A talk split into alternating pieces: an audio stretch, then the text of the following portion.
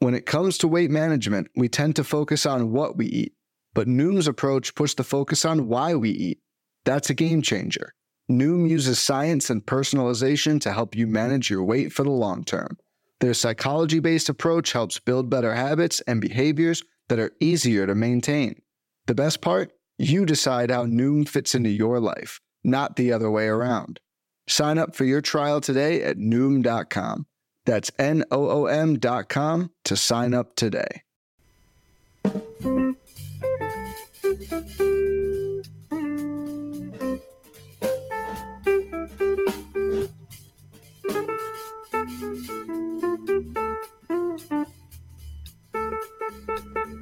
Welcome, everyone, to Long Ball Legacies. I'm your host, Daniel Port. We are here as part of the Pitcher List Podcast Network. Thank you so much for joining me here on this beautiful Saturday morning here. I hope everyone's just having a fantastic holiday season for whatever holiday you celebrate around this time of the year. I hope it is going well. I wish the best for you and for all your loved ones, and hope that things are going well. So, we're here today to follow up on our previous episode where we talked about Fred McGriff, who had just recently been inducted into the Hall of Fame, well overdue. And actually, I hope today, in a way, what we talk about today will shed some light on that. Uh, really reinforce why it was silly that it took so long for Fred McGriff to make it into the Hall of Fame. But I want to talk today about a really important baseball player and one that I really thought to myself I wanted to give proper respect to. Uh, in retrospect, if I had to do it this way, I almost reversed today's player and Fred McGriff and talked about them in reverse order. But uh, I don't think that's going to be a huge detriment to the impact of this episode. I just want to make sure I'm giving proper respect, and that's because we're going to talk about Willie Stargell today, or Wilver. It seems like, historically speaking, it seems like he preferred going by Wilver Stargell, and there's stories about, like, say, his mom preferring Don Scully because Scully would refer to him when he was announcing for the Dodgers as Wilver instead of Willie. But nonetheless, we're going to talk about Willie Stargell as he's more popularly known throughout baseball history.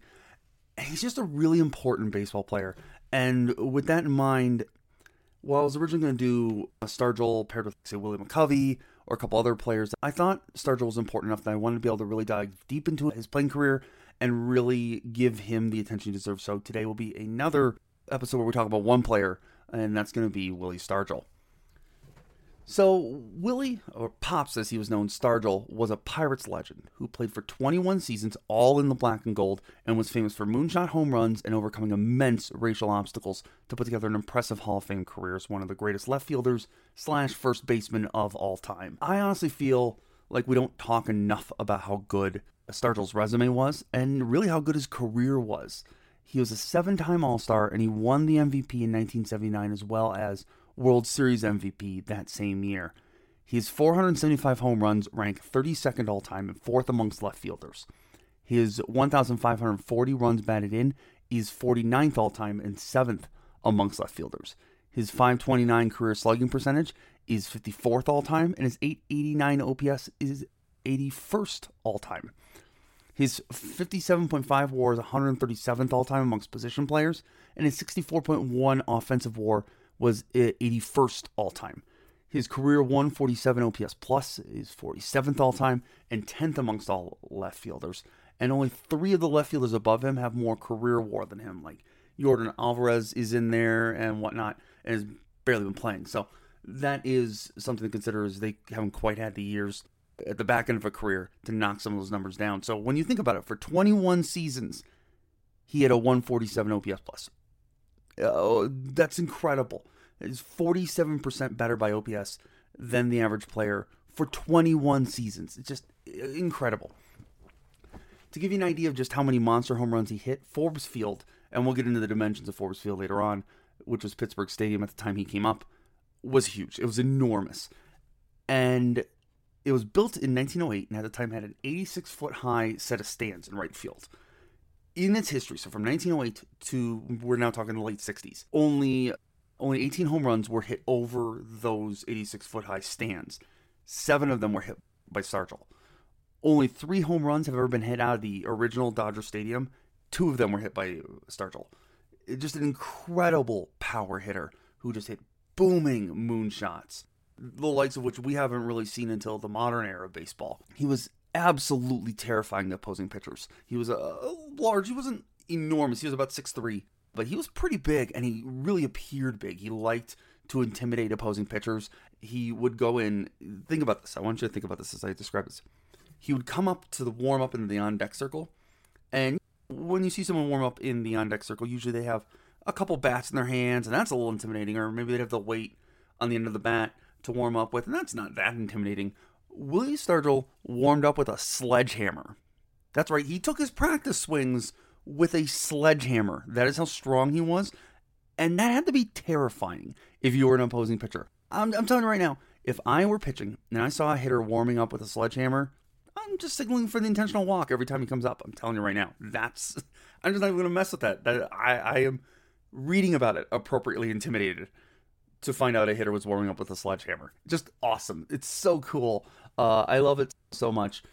And honestly, in some ways, a player like Stargell is exactly the kind of player I wanted to talk about when I started this podcast. It's the perfect mix of larger than life mythology, right? That sledgehammer gets bigger, and heavier every time you read about it or someone tells you about it. But also, he was warming up with a freaking sledgehammer. That's crazy. It's, I don't know if we'd see a player do that today, and I wish we did. And it makes him this larger than life figure. But he also did it. And then you throw in, as we'll get into here in a minute, the unfortunately all too real circumstances of the racism he faced and the obstacles in his path to become a Hall of Fame baseball player. The combination of that mythology with the real life stories and impacts is exactly the kind of thing I wanted to do in this podcast. So I, I was really excited as I was reading about Willie Stargell to tell this story and tell about his career because I think it's a, both an important one and one that is exactly why I do this. Now, Stargell was signed by the Pirates as an amateur free agent in 1958. He would spend his entire career with the organization. Even in the the final years of his career, there was no jumping to another team that would give him a contract. None of that. Played for the Pirates his entire career. He climbs through the minors at a pretty steady pace. He moves up a level every year. He makes his debut in 1962. Now, before we jump into his major league playing career, I want to talk about his time in the minors. We've often heard other athletes talk about the 1950s and the 1960s uh, and the obstacles they faced as African American athletes trying to make it in a professional sport. Probably our most famous example is Oscar Robertson and his story of coming up at Syracuse and trying to make the NBA during segregation. And this made me think of Oscar Robertson a lot, reading about Willie Stargell. And he faced a ton of racism in the minor leagues, especially. So the Pirates minor league system was in Texas originally and eventually moved to New Mexico. Obviously, that's a still segregated part of the country at this point. And it created a harrowing experience for Stargell as he was coming up and working his way up towards the majors.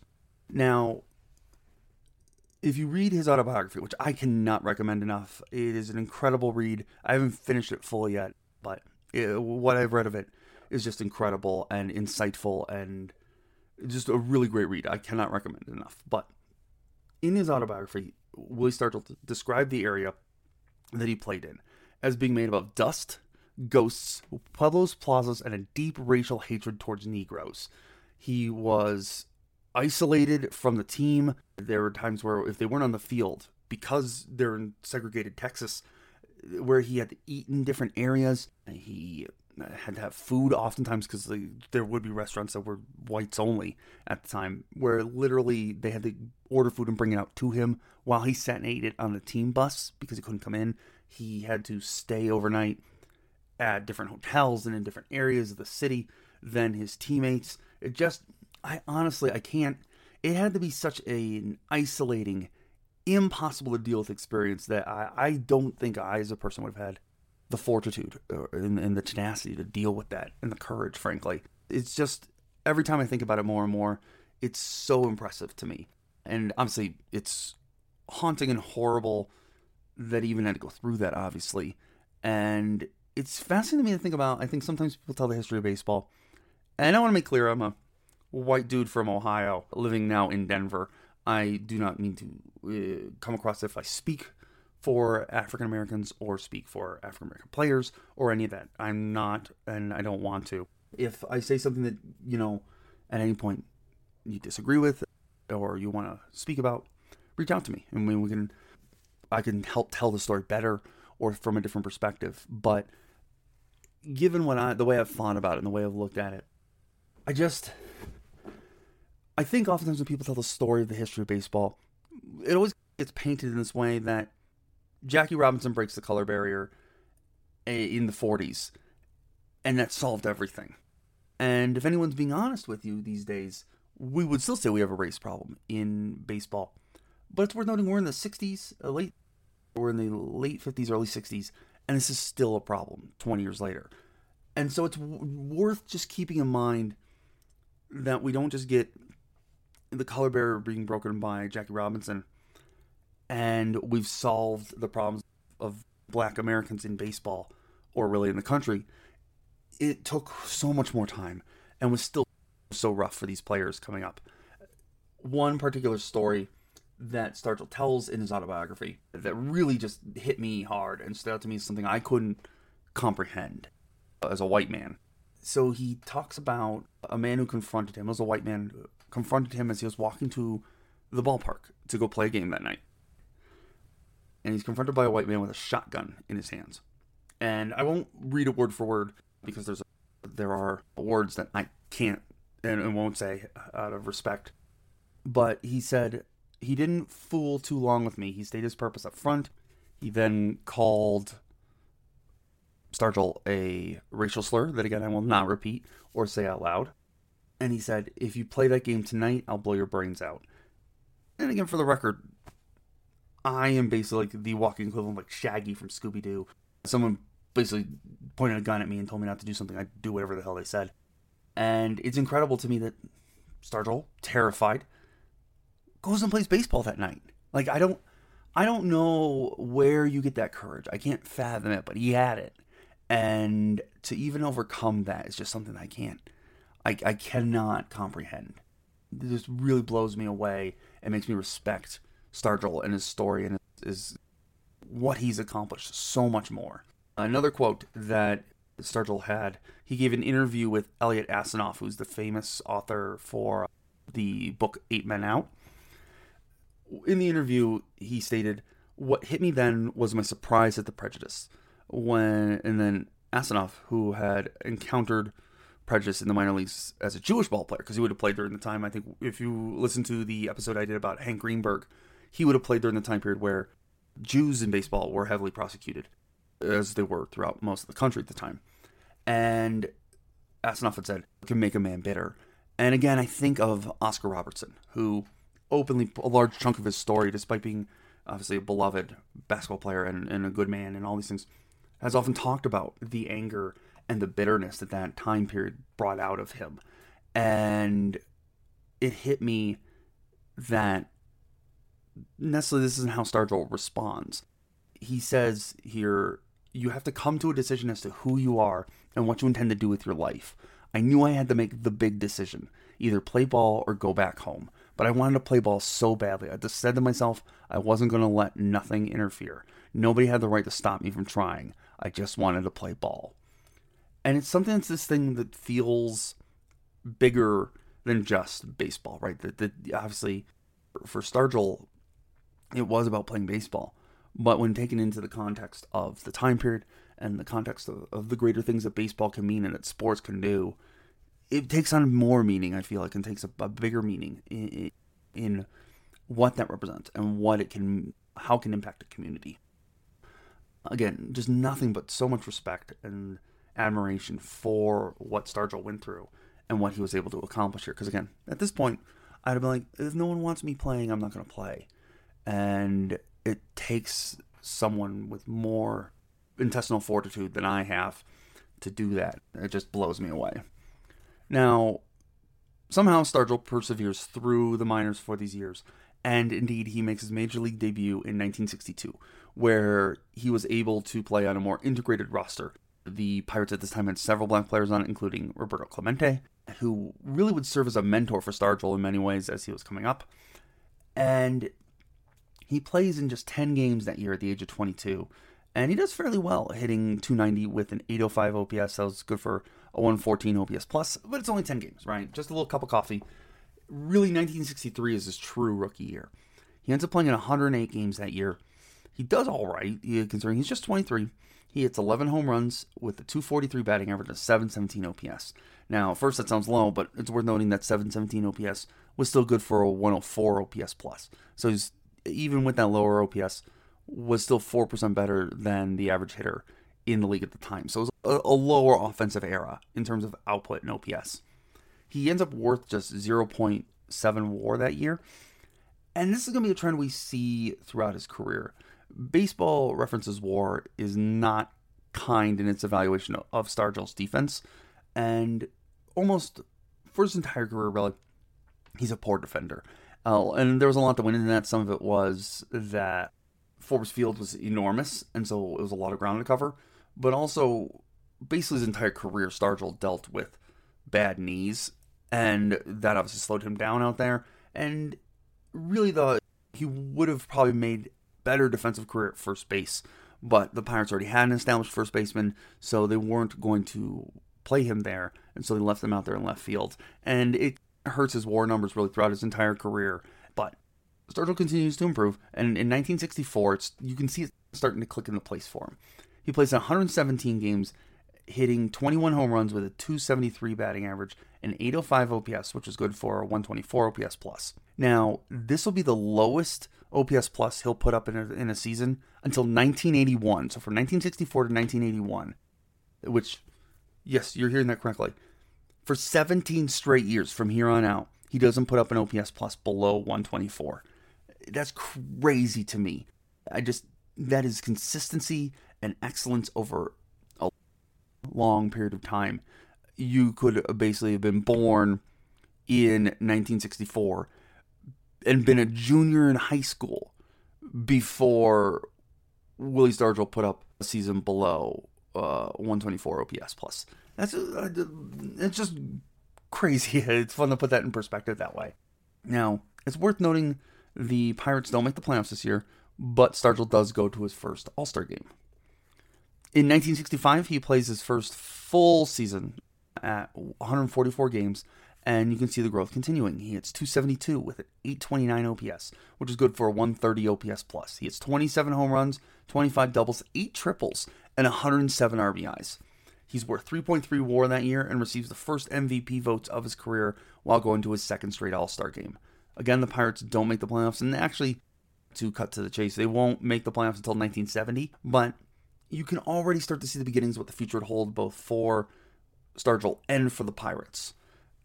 Now, 1966 would be Wilver's best season so far, as he hits 33 home runs with a 315 batting average, 30 doubles, 102 RBIs, and a 962 OPS. This is good for a 164 OPS plus. He's an all star again, but somehow he actually gets fewer votes for MVP this year than he did the year before, despite having a much better season. And really, this is just because it was a really stacked MVP race in the NL that year. He was going against Pete Rose, Hank Aaron, Juan Marichal, Felipe Alou, Dick Allen, Sandy Koufax, and his own teammate Roberto Clemente, who I believe won the award that year. So it's understandable that he finished that far back, but it's just uh, it's weird to have a better season and get less MVP votes. Now, we run into a bit of a hiccup in 1967 and 1968. These both were down years for Stargell. Rumors started to swirl that he was struggling with his weight and his conditioning, especially at the start of seasons and entering spring training. And it also sounded like, from the historical records I was reading, that this bothered the Pirates a lot. And so they tended to really push and pull at him about his weight, assigning him trainers or things like that and it sounds like this was a, a bit of a problem here for these two years. And one of the other things it started to do was push the media into talking a lot more about his shortcomings instead of his, his strengths. Talk about his defense, and he at the time he struggled a lot against left-handed pitching, and that got brought up a lot. It was just a really rough time for Stargell.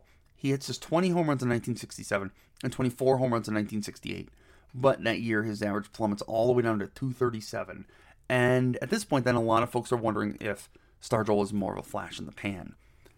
And it's interesting again worth noting. I didn't like find anyone talking about this or referring to it specifically with Stargell, but this is 1967, 1968. Not an easy time to be a black man in America, uh, and we're talking 1968. April 4th is when Martin Luther King Jr. is assassinated, and you have to imagine all that stuff had a lot of impact on the players. Pirates were actually, at the time, the blackest team in America. They had 11 black players on their 25 man roster, which is far more than most teams in Major League Baseball. And they're very famous, actually, that year for coming together right before the season started because Dr. King is assassinated on April 4th in 1968, and the first games of the season were on the 8th and the 9th of April. And the Pirates came together as a team, and both the white and the black players decided that they didn't want to play those two games. They wanted to postpone them out of respect for Dr. King and for what he did and what he was able to accomplish, but also for the players to mourn that situation. There were several players who had personal relationships with Dr. King, and it was one of those things where you really got a sense of what the impact of that and of that time period was through that. So it's possible that had an impact on those seasons as well. I wouldn't be shocked at all.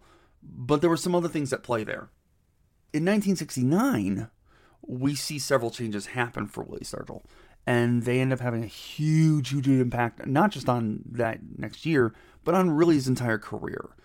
The first was what they were finding out was that as Stargell would come in with starting the season with some of his weight and conditioning issues, the Pirates would freak out and push him to lose all that weight, and he'd wear himself out trying to lose all the weight, and that would sap him of some of his power and some of his uh, stamina and endurance and getting them to back off a little bit on that seemed to really help him not wear down as the season went on or get off the slow starts at the season because he was working so hard and working out so much to try and lose that weight at the time.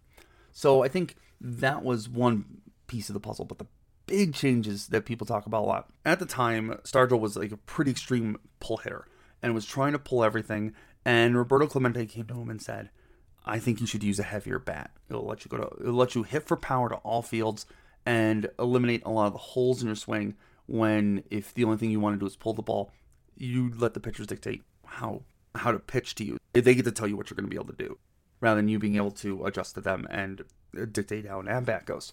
And so Clemente pushes Stargell to use a heavier 38 ounce bat, which really works for Stargell. It unlocks him uh, unlocks for him power to all fields, and he really starts to blossom with that heavier bat then the other big factor here was the Pirates moved from Forbes Field to Three Rivers Stadium.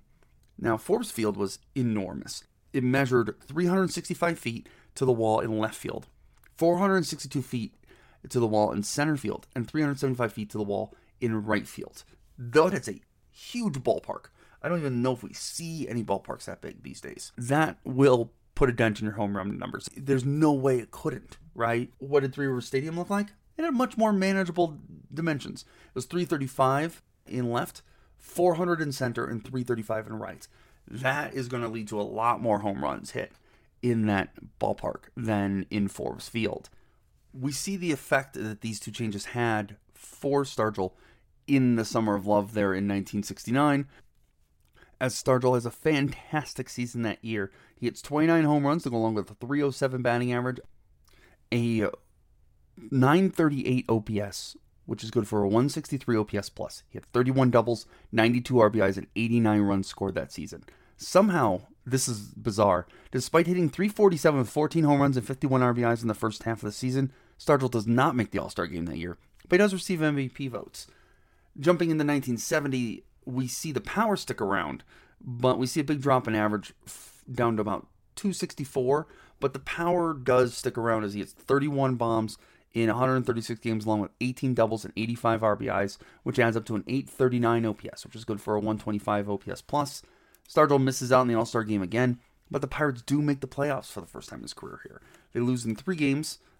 Stargell plays pretty well. He hits 500 over those three games with a 1.122 OPS. He's a bit up and down throughout his whole career in the playoffs, but he did pretty darn well here. So 1971, though, is the year it all changes. This is for Stargell and for the Pirates. In his first full year in Three River Stadium, he hits a league leading 48 home runs with a 295 batting average, a 1.026 OPS, which is good for a 185 OPS plus, with 125 RBIs, 26 doubles, and 104 runs scored. He does make the All Star game that year and finishes second in MVP voting to Joe Torre, of all people, who hit 363 with 137 RBIs and 230 hits that season. Stargell was worth 7.9 WAR that season, which is a full two WAR higher than Torre that season. You have to wonder how that vote would have gone differently under modern circumstances. It's probably a pretty solid argument even for Hank Aaron that year, who had 47 home runs with a 327 batting average. Fell just behind Stargell in WAR, but either way, one of those two definitely should have won that year based on their impact as measured by WAR. Now, it's worth noting Stargell did this while battling a knee injury all year long, which is very impressive. The Pirates make the playoffs, and while Stargell didn't play particularly well, he hits just 132 in the playoffs all throughout the entire playoffs. The Pirates make a run all the way to the World Series, and they end up beating the Orioles, winning their first title in over a decade, and just the second Pirates World Series since 1925.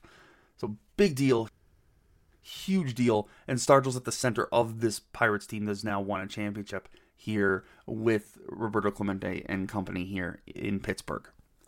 Now, despite the offseason knee surgery that Stargell has to clear up the knee injury that was plaguing him in 1971. 1972 is another great year for the now fully unleashed uh, Stargell as he hits 33 home runs with 112 RBIs, 28 doubles, and has a 293 average with a 930 OPS, which is good for a 164 OPS plus. He's an all star again. He finishes third in MVP voting. This time around, though, he wasn't really robbed. You could make an argument in the year before that he should have won the award. This time, he's good, but not better than Johnny Bench, who finished with an 8.6 WAR. He only puts up 3.9 WAR that year. To put that in perspective, so while it's good he did finish there uh, in third, I don't know if I would have bumped him up much higher than that. The Pirates do make the playoffs again, but they lose to Cincinnati in five games now, and Stargell struggles mightily in this one as well, managing just one hit in the series across those five games. Now, 1973 is perhaps Stargell's best individual year as a pro. He clobbers 44 home runs and has 43 doubles to go along with three triples, a 299 batting average, and a monstrous 1.038 OPS. This is good for a 186 OPS plus, which is just an abs- absurdly high number. It's so good. He also had 119 RBIs that season, 106 runs scored. His 90 extra base hits is tied for 17th all time in a season. He is named an All Star for the third year in a row, and he finishes second in MVP voting to Pete Rose. It's fascinating. So Rose is worth about one WAR more than Stargell's 7.2 WAR that year, but I'm gonna actually go against my grain here and say I'm gonna ignore the WAR in a certain way because the numbers that Stargell puts up that year are, in my opinion, better than what Rose does. Yeah, Rose put 230 hits that season, led the league there. He hit 338 but he actually only scored nine more runs than Stargell and had 50 fewer RBIs and 39 fewer home runs.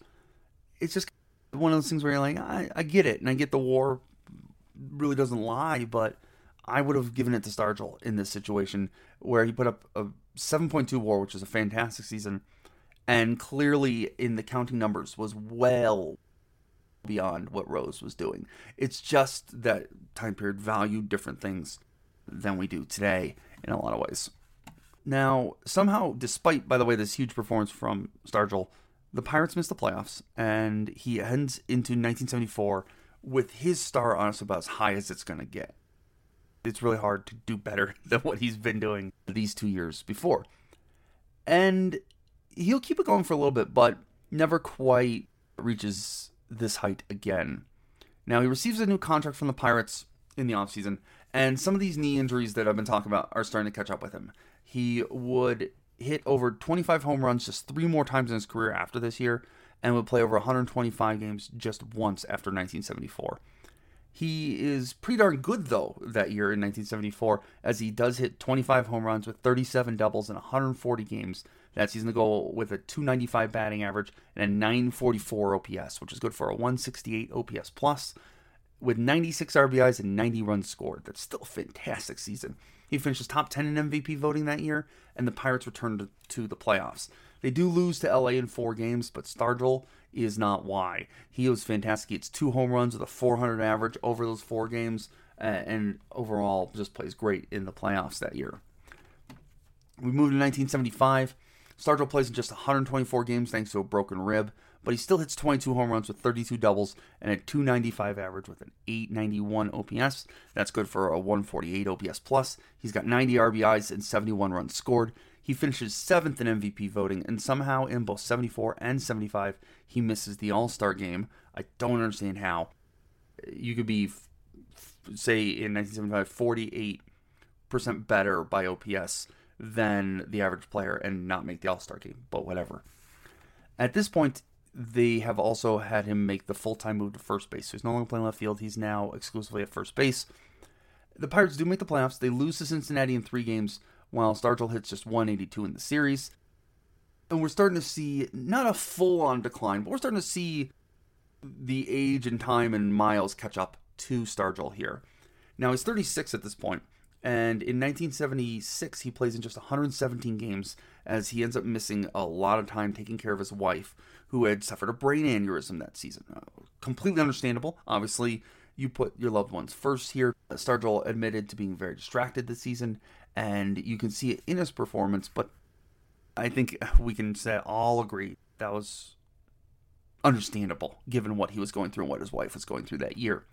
Now, in 1977, he's good when he plays. He's fantastic, but he only plays in about 68 games that season because he misses much of the season after wrecking his elbow during a brawl in July. So does not play much in 1977. It's pretty much a lost year for him. Then we get to 1978, and this is a year of rebirth for Stargell. He's 38 at this point, right? So he's finally healthy. He's undistracted. He manages a true vintage season. He hits 28 home runs with 18 doubles, a 295 batting average, and a 949 OPS. That gives him a 158 OPS plus on the season. He goes to his final All Star game this season and finishes ninth in MVP voting. He's worth 3.7 WAR that year but the the Pirates do not make the playoffs that year. Now, if Stargell's career up until this point makes him a Hall of Famer, in many ways, the 1979 season is what made him a legend. So he's 39 at this point, right? This is when most people are retiring. This is when most people, even if they are still playing, are fading in their production, and Stargell doesn't. He hits 281 that season with 32 home runs in uh, 126 games and has 82 RBIs with a 904 OPS, which is good for a 139 OPS plus. He ends up the co MVP of the league with Keith Hernandez, and this all just leads to great things for the Pirates as they make a run all the way back to the World Series. Stargell is absolutely fantastic in the playoffs. He wins both the National League Championship Series MVP and World Series MVP, which combined with winning the regular season MVP is a feat that has never been replicated in the history of Major League Baseball so far. In the Championship Series, he hits 455 with two home runs and six RBIs, while in the World Series, he hit 400 with three home runs, four doubles, and seven RBIs, including the deciding home run in Game 7 of that World Series. So now he's brought home two different titles for the Pirates, and given where the Pirates have gone since then, that really only adds to his legacy. In fact, he is still the last 40 home run hitter for the Pirates at this point, dating all the way back to the 1970s. Now, this is really his last hurrah, so to say. Uh, the Magic win last because over the last three years of his career. Uh, his knees are shot. He was in constant pain. He describes it as life was basically living in pain at that point he wouldn't play more than 74 games in a single season. In fact, over his last two two years of his career, he was basically used in pinch hitting duty, and that's about it. So finally, in 1982, they give him a year long farewell tour, and he retires a Pirates legend here, coming off of that World Series win.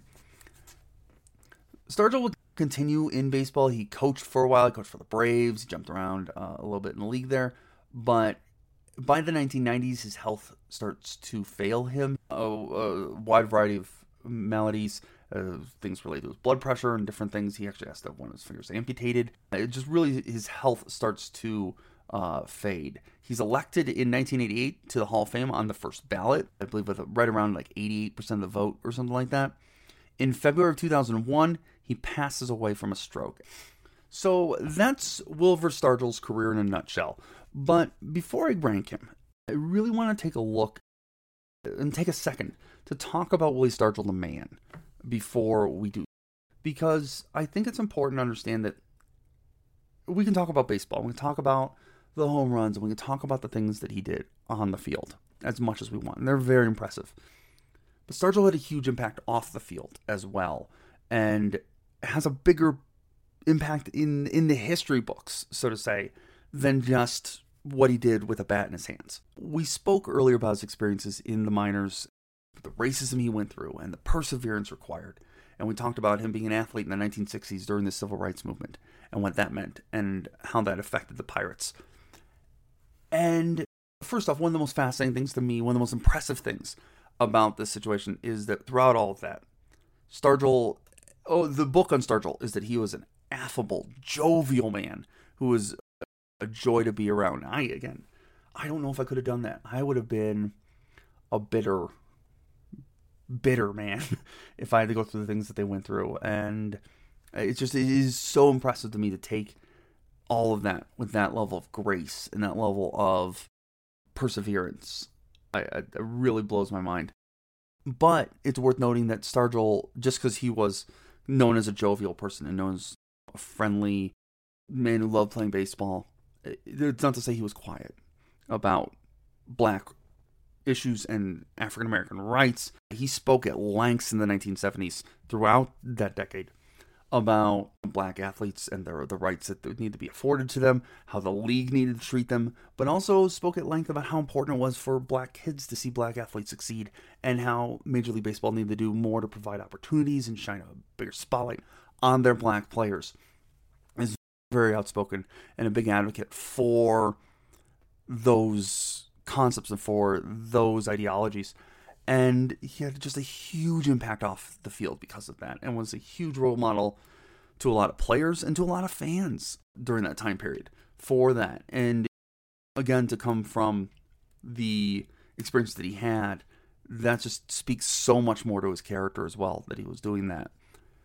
He also was incredibly dedicated to charity. He worked in the community. He was so dedicated to these things that he would basically, the rumor was uh, that he would take on most anything if it was for a good cause or if he thought he could help. He had a huge impact on his community, even beyond, again, what he was able to do on the field or what he was able to say in front of a microphone. And then, lastly, when you talk about being on the field, he was considered the consummate teammate, was just considered an incredible teammate.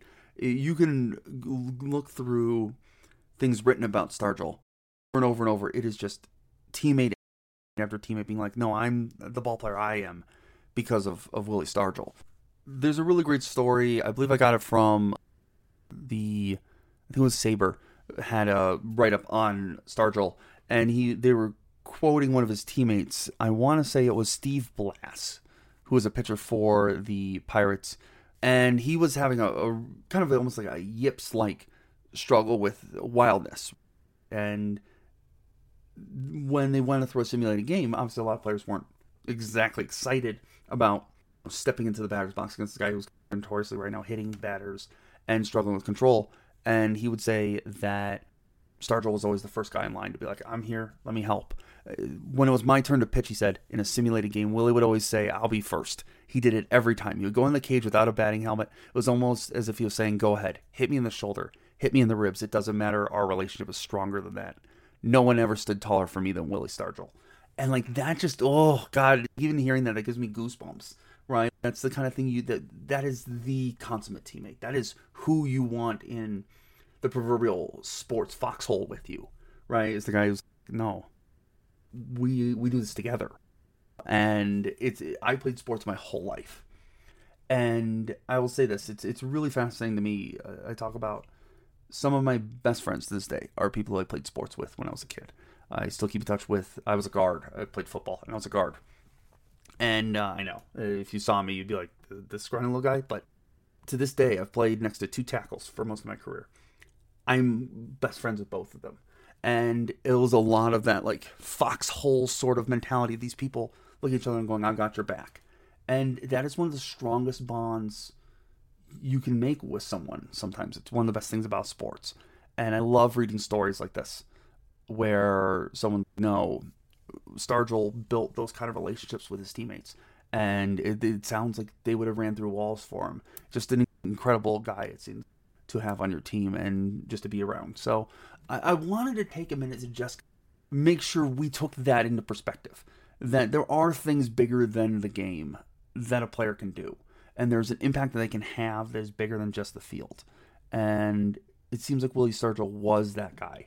And again, I want to emphasize that I'm a white guy from the Midwest.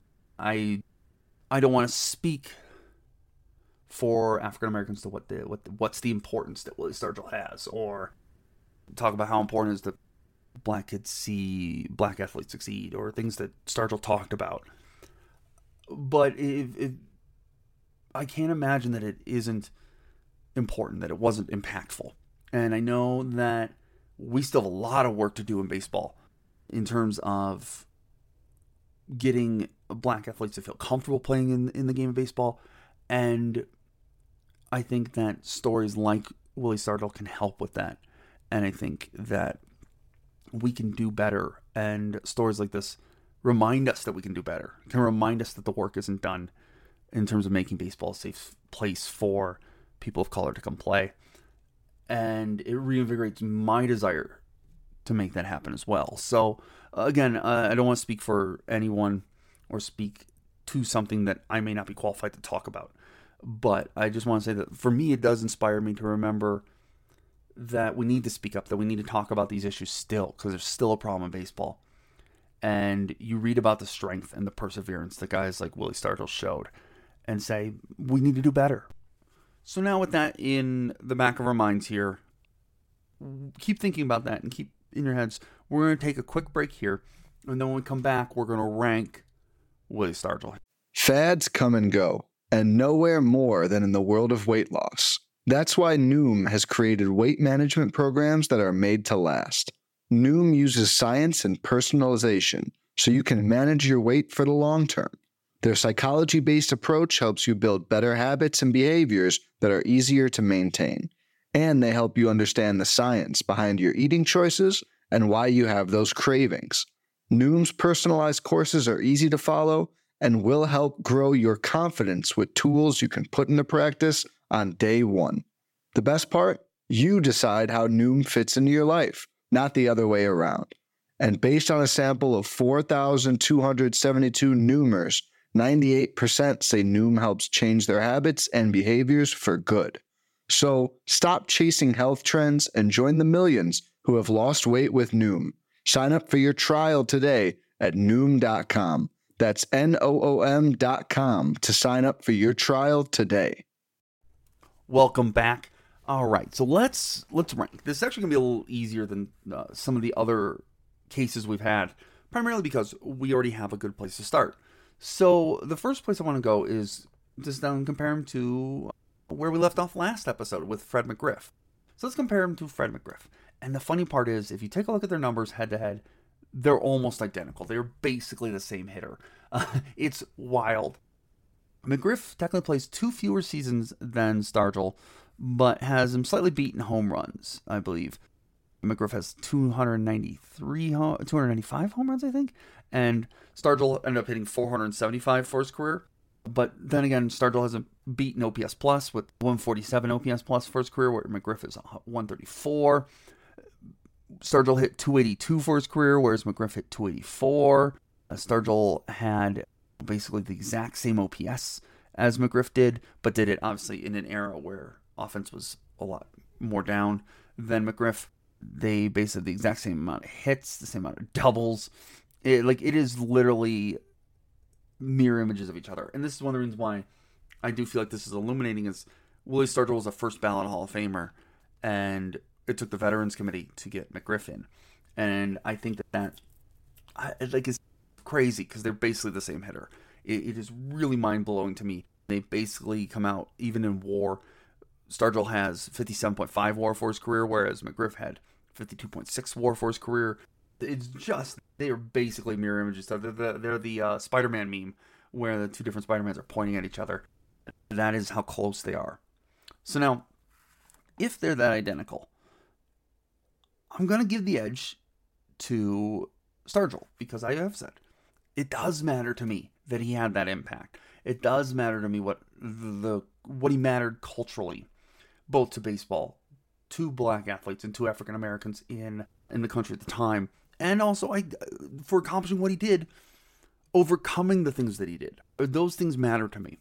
And so I am going to bump him up a little bit beyond McGriff here for that reason. Now, the question is do we go any higher than that? And it's worth noting something else to factor in is his impact on the Pirates, right? This is the probably one of the last great Pirates. Him and Clemente. They were good players. We talked about Jason Bay, I believe, in a past episode.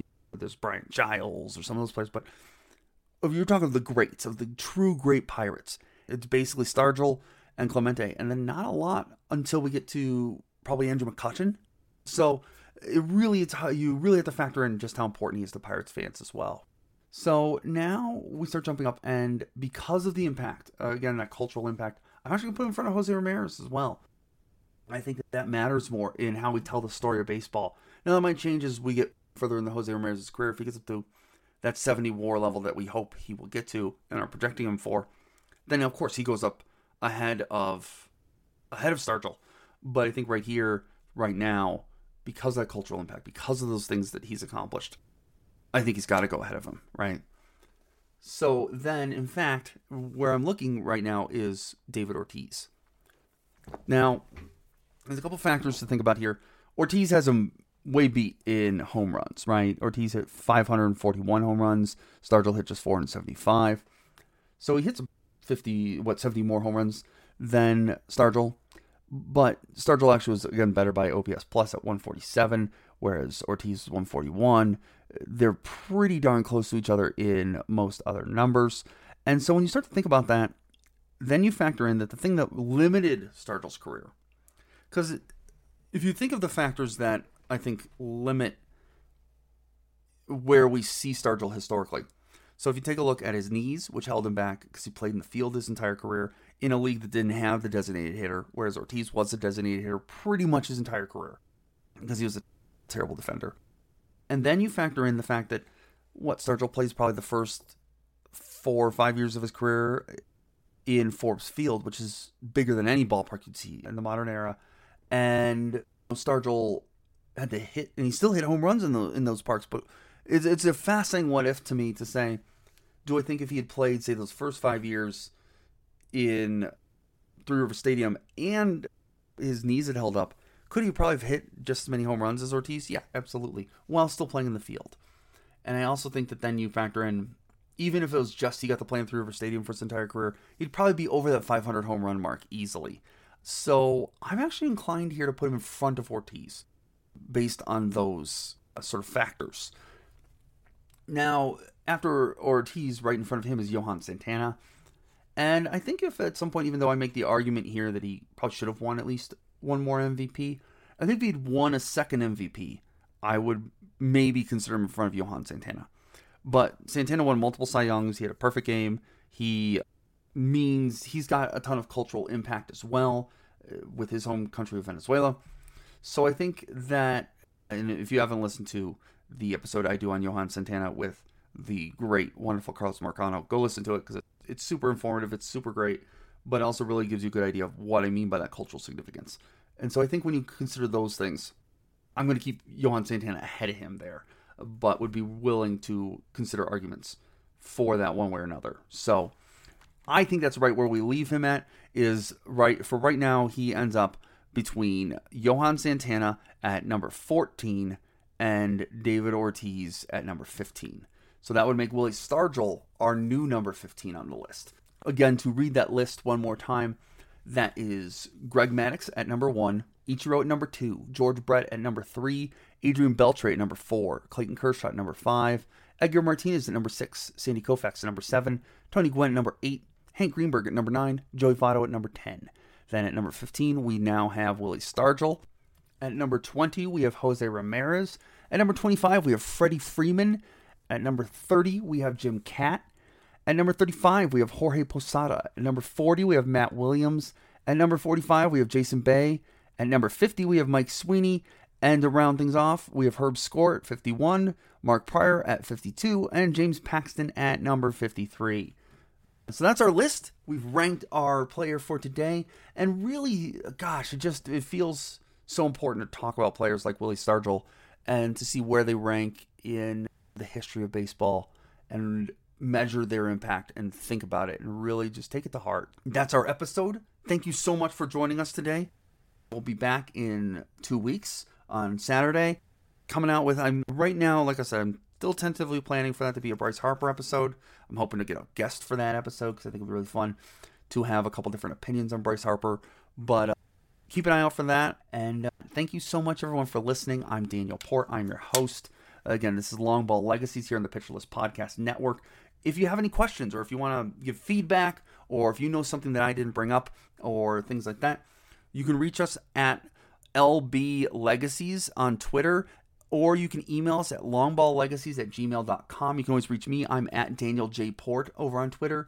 Just shoot me a message. And if you got any feedback, if you, uh, if there's a player you'd like me to talk about, if there's really anything at all, feedback or whatnot, just please don't hesitate to reach out. Or if you want to tell me why my rankings are wrong, you name it, I'm all about it. Other than that, everyone enjoy your holidays. Enjoy whatever holiday you celebrate, whatever, just cherish your loved ones, enjoy this time with them. And uh, for those of you who are stuck, making sure that we get to have those holidays, whether it's working over those holidays or retail or getting stuck in any of these things that are involved with the holiday season, so we can enjoy our holidays.